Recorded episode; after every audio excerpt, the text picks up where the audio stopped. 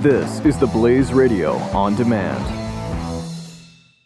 2017 is going to be a volatile economic year. We may see politicians throughout the world attempting to control central bank policies. Several renowned financial analysts have warned that political interference in central bank policies may mean our economic misses of inflation and growth targets. Gold is an international currency that can't be issued or controlled by governments. If you don't have the only hard currency that has outlasted every politician and every failed idea of governments for centuries, you need to speak to Goldline right now and learn how easy it is to add gold to your portfolio or IRA. Now is the time to diversify your financial portfolio by adding gold. Call 1 800 913 Gold. Buying real gold is easy and fast at Goldline. And you're going to be happy that you finally made the call. 1 800 913 4653. Goldline also offers price protection against short term market fluctuations on qualifying purchases. So buy with confidence. Read Goldline's important risk information and find out if buying gold is right for you. Call Goldline 1 800 913 4653. 653. This is the Chris Salcedo Show. John Ligato, United States Marine Corps retired, former deep cover FBI special agent and author of the new book, The Near Enemy, a John Book thriller, a Booker thriller, I should say. Ligato has been an adjunct college professor teaching counterterrorism and international security at Campbell University at Camp Lejeune, North Carolina. Mr. Ligato, welcome to the Chris Salcedo Show. Thanks for having me, Chris. Uh, let's let's dig down deep before we get. I want to get into a little bit about your book too, but uh, the current events seem to be centered around these so-called investigations. Started in the FBI nearly a year ago. Now the Senate and the House are doing their investigations, and now we have Special Counsel Bob Mueller. Uh, should there be, in the first place, a special counsel here? Number one, and number two, if there should be, then should it be Bob Mueller? Well, uh, the first question the appointment uh, under the special counsel statute at Mueller is illegitimate because it, it's supposed to be only triggered by an underlying criminal probe.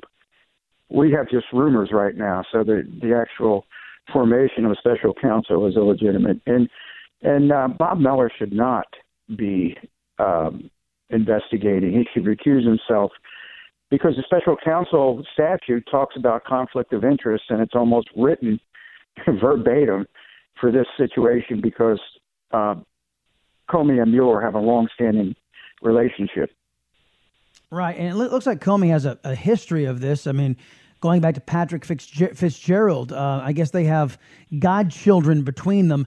And you know what? What you're making allusion to here, John, is is something that uh, Gregg Jarrett of Fox News was talking about. Here's what uh, we played from him last week. Listen I mean, first of all, the special counsel law specifically says that you may not serve as special counsel if you have a close personal relationship with a key pivotal witness. Comey is obviously that witness. They're close friends, close allies, close partners. They were joined at the hip at the FBI and the DOJ. So it's incomprehensible that Mueller was chosen because in the end, if there is a case against uh, the president for obstruction of justice, who is Mueller going to believe?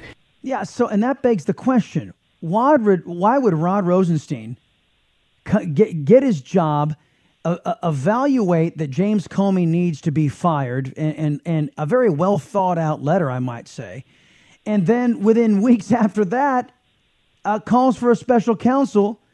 Uh, Bob Mueller, I, I, I, just don't, I don't understand. What, what what what could the rationale be there? Number one, and then what do you make of Rod Rosenstein?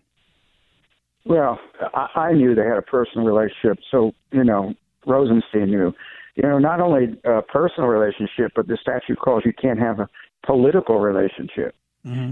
So, um, you know, if I if I was an agent, when I was an agent, I'm a retired agent, and someone gave me a, a case on my best friend or a former partner, I'm trying to think the emotions I would have uh, if he's suspected of criminal activity. I would think, wow, you know, I didn't think he could do it. The second thing I'm thinking, boy, I'm I'm going to do everything I can. I might not think this, but you think more with your heart than your emotion.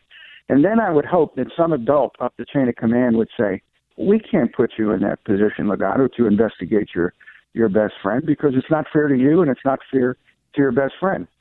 But who's the adult in this situation? I mean, it's a classic conflict of interest. Yeah, and I got to ask then. So, what what can Americans glean from that?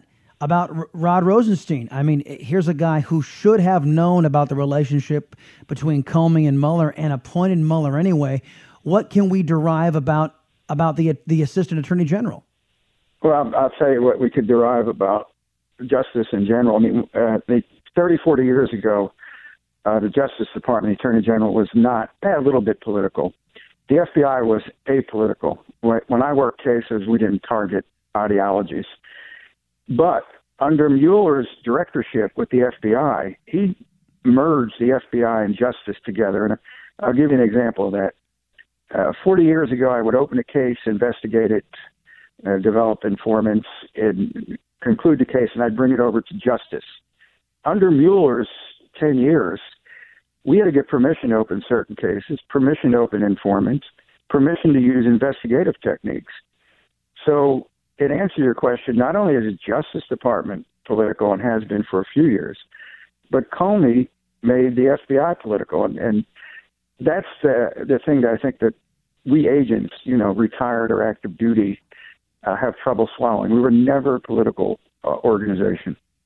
Well, let me be direct about this. Should uh, the president of the United States dismiss Rod Rosenstein? Oh, he should dismiss Rosenstein. He should dismiss uh, Mueller. I mean, it's a classic conflict of interest, and I'm keep waiting for the. The problem is, Chris, is the only two people that can get rid of Mueller is the Attorney General and the President.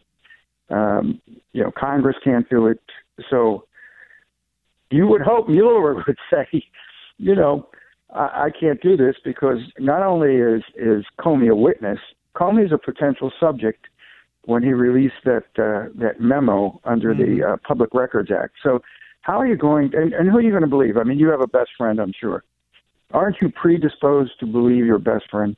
Absolutely, absolutely, and that that could give us a window into what kind of mad Bob uh, man Bob Mueller is as well. John Ligato, uh, our guest right now, folks. United States Marine Corps retired.